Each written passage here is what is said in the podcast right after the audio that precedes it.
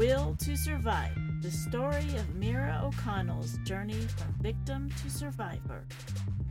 Episode 5 How Did That Happen? If you'd like to support this podcast and its continued efforts, you may do so by becoming one of the regular monthly subscribers. Go to patreon.com forward slash Mira O'Connell. Learn more today by going to my website, www.thewilltosurvive.com. That's the will number two survive.com. In my last episode, I talked about the police investigation. And one of the things that I did as part of my recovery was to go over the police report extensively. I felt like maybe if I could comb through it and understand every little detail, every little thing that happened, or what the police explanation was for what happened, then maybe I could better understand why this happened, why some strange man chose me to attack me and had horrible things planned for me. During my review of the police report, I noticed some things that didn't seem to match from what I remember. And I started to do research on why some things happened differently than what I remembered. So, on this episode, I'm going to talk about physiological responses to stress. A physiological response is an automatic reaction that triggers a physical response to a stimulus. When some people experience stressful events, the amygdala, an area of the brain that contributes to emotional processing, sends a distress signal to the hypothalamus, the area of the brain that functions like a command center. It communicates to the rest of the body through the nervous system so the person has the information to respond accordingly. The sympathetic nervous system functions like a gas pedal in a car. It triggers a reaction, often providing the body with a burst of energy by pumping adrenaline into the bloodstream so that it can respond to perceived dangers. As it circulates through the body, the adrenaline brings a number of physiological changes. The heart beats faster than normal, our pulses go up as well as our blood pressure. We breathe more rapidly, Extra oxygen is therefore sent to the brain, increasing alertness. And our sight, hearing, and other senses become sharper. All of these changes happen so quickly that people are often not aware of them. Most of us are familiar with the automatic and instinctive physiological responses we experience, like when your palms get sweaty when you're about to do a presentation, or you move out of the way very quickly when someone pulls out in front of you.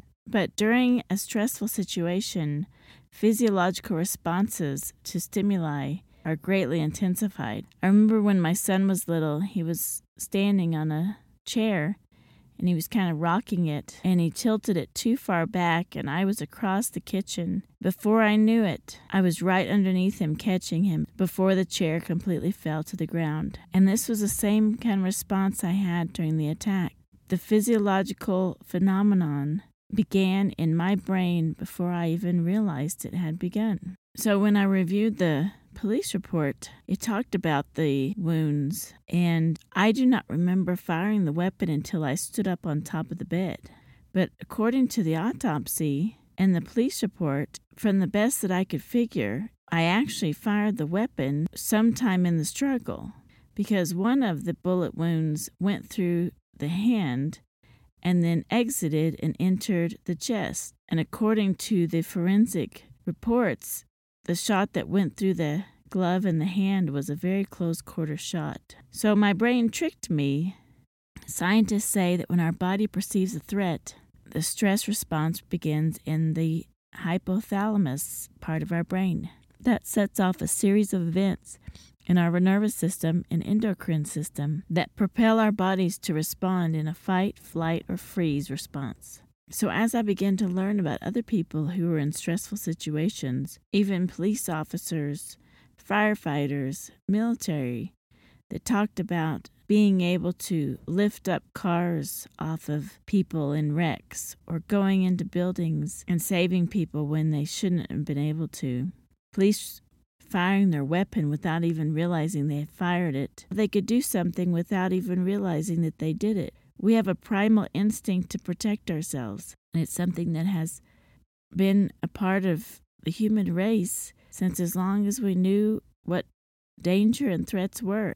with all of these things happening so quickly, we often feel very deceived by our bodies because we feel like these are not normal responses, but they are normal responses for stress. And so, the better that I understood this, the better I understood why my body responded a certain way, why I had certain things happen to me during the event that I never had happen in my life before. Another psychological phenomenon that's a response to stress is called tachypsychia. It's a neurological condition that alters the perception of time in a traumatic event. People often talk about things slowed down and it felt like everything was in slow motion. Other people talk about things sped up and everything seemed to happen very quickly. It's part of this response that changes your perception of time. It is believed that tachypsychia is induced by a combination of high levels of dopamine and norepinephrine. These levels are only produced during periods of great physical stress, a car wreck, or a violent confrontation. In my case, everything seemed to speed up so quickly. I felt like from the moment that the man woke me up until the moment I was running out of my bedroom, it was mere seconds that had passed. I really have no idea how long it took, but it seemed like it was very quick. Stress is defined as anything that our body perceives as a threat, how the body reacts to stimulus that they feel can cause them harm real or imagined. Fear is an automatic physical reaction, perceived threat that will result in predictable physical, emotional, perceptual, and cognitive changes because of high physical arousal state. When fear explodes inside of you, your sympathetic nervous system instantly dumps a variety of natural drugs and hormones into your body to cause a high arousal state. You are literally under the influence of these natural chemicals, so your body operates differently, just as it would under the influence of a chemical you deliberately ingested. One of the end result responses that a person has when responding to stress is called fight, flight, or freeze. This response occurs when our body is trying to protect itself and it's producing stress hormones, cortisol, and adrenaline so that our body can respond to the threat. The body's automatic built in system designed to protect us when something happens that makes us feel like we're in danger or when we feel threatened.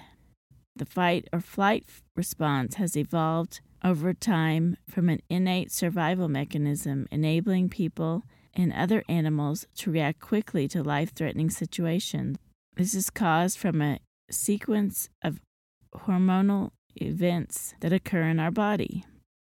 These responses help us feel safe or get to a safer place through the flee response or respond by fighting back, fighting the threat off in the fight response, or even the freeze response can help the person survive. In the freeze response, like if an animal decides to stay put and try to stay quiet until the predator goes past them. The response is so innate in our bodies that we respond before we even realize that one of the other physiological responses our body has during moments of stress and as a way to protect ourselves is called tunnel vision. A lot of people have heard of this term. Tunnel vision is a phenomenon that describes the visual changes that happen during the adrenaline rush of a stress response. It's when your peripheral vision shrinks, reducing your field of vision to a tight circle in front of you. It makes your eyes so that you can focus more clearly on the immediate threat rather than the environmental details around you. Your pupils often dilate during this response, which allows more light to enter your eyes and you can see your surroundings better. Your eyes do this so you can be more observant of your immediate threat. Also, when more light enters your eyes, your brain can process information about your environment more quickly. I remember this happening to me. It was dark in my room, and the man who attacked me did have a light. I don't know if there was ambient light from the moon, but I remember seeing him very clearly when I pulled his mask off of him his shirt and his face and his eyes and his hair. But that's all I saw. I had a little snapshot around his face and the upper part of his shirt. I didn't notice anything else. I had tunnel vision, and it totally made sense once I found out about this physiological response, about why I didn't notice the gunshot wounds. Another sensory response to stress is auditory exclusion. Some people also call this tunnel hearing. It's a form of temporary hearing loss that occurs during high stress situations. It often goes side by side with tunnel vision. Your body naturally protects its senses by diminishing the sound if it's something that could be harmful to you. Your temporary hearing loss can range from total loss of sound to noises seeming muffled or distant or even lessened. Sometimes the person who's under the stress feels disconnected from the event, even from what he or she is doing, as if she's watching the entire scene from something else. Police report during shootings that they often felt like they were outside of their body watching the event unfold. Some of them even report that they didn't even realize they had shot their weapons or that they sounded like cap guns. And that's exactly what happened to me. I didn't know it at the time, but I was having auditory exclusion. When I reported to the 911 operator that it sounded like a cap gun, it's because hearing actually protects itself. If I went out to the range and shot a weapon, my ears would be ringing for hours. But this is a natural physiological response that we have inside of ourselves to help protect us. In the same way that we have tunnel vision or auditory exclusion, some people have temporary blindness. That did not happen to me, but these are all ways that our body help protect ourselves. They're primal decisions that are made at the cortex of our brain. The brain is deciding in that moment that there's only one thing that is important is that to stop or escape the thing that is attempting to destroy us and survive. The eyes will still see, the ears will still hear, but the cortex of the brain is screening out everything else that is extraneous. So it's a filter to protect our ears and eyes from anything harmful. It's actually pretty cool thing that our body does for self preservation. It's not something that you can bring on yourself, it's not something that you can teach, it's not something you can train. It's our body's way of responding to danger. It was more of my body tricking myself. When the gun did not sound like I thought it should because of the auditory exclusion, I thought maybe it wasn't a real gun. The three responses that can occur when someone feels like they were threatened by an outside source is they can fight, flight, or freeze. Some people do not think that we have any control over which one of these responses happens. Other people feel that through training, you can train yourself out of or into a different response. Physiological responses to psychological stressors have been noted throughout the history of biomedical research and are generally biologically adaptive. And you see this in military and police through training, responses to different kinds of scenarios and different kinds of threat. Police often respond in a fight situation, and it's very rare that they actually freeze or they run away from the situation. It wouldn't be very good if our police officers ran away from every threat that they encountered.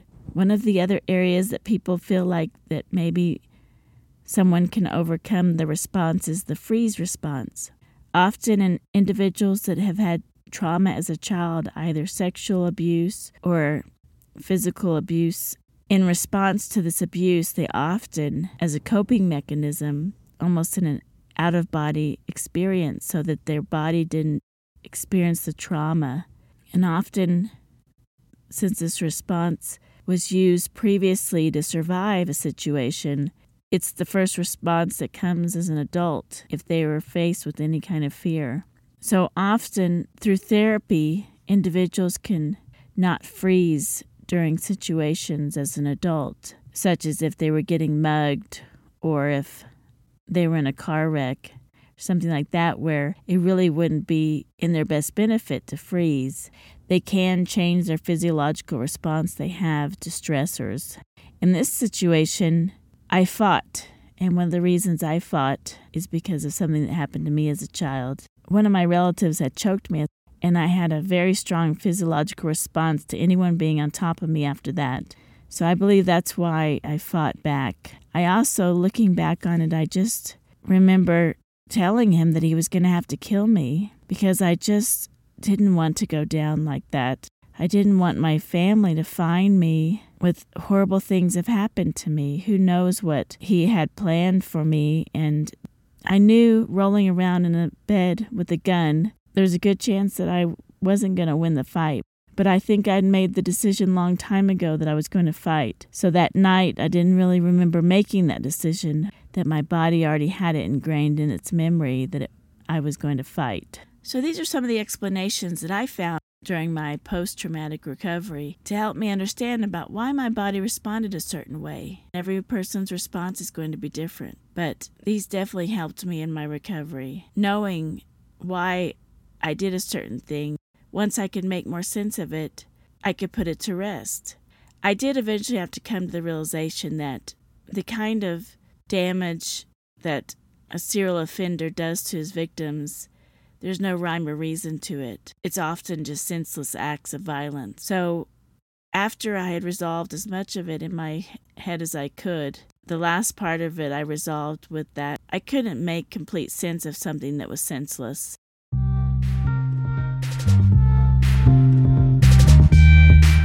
Thank you for taking the time to listen to my story. For a reference guide on the resources that I used to research the podcast, please visit my website, www.thewilltosurvive.com.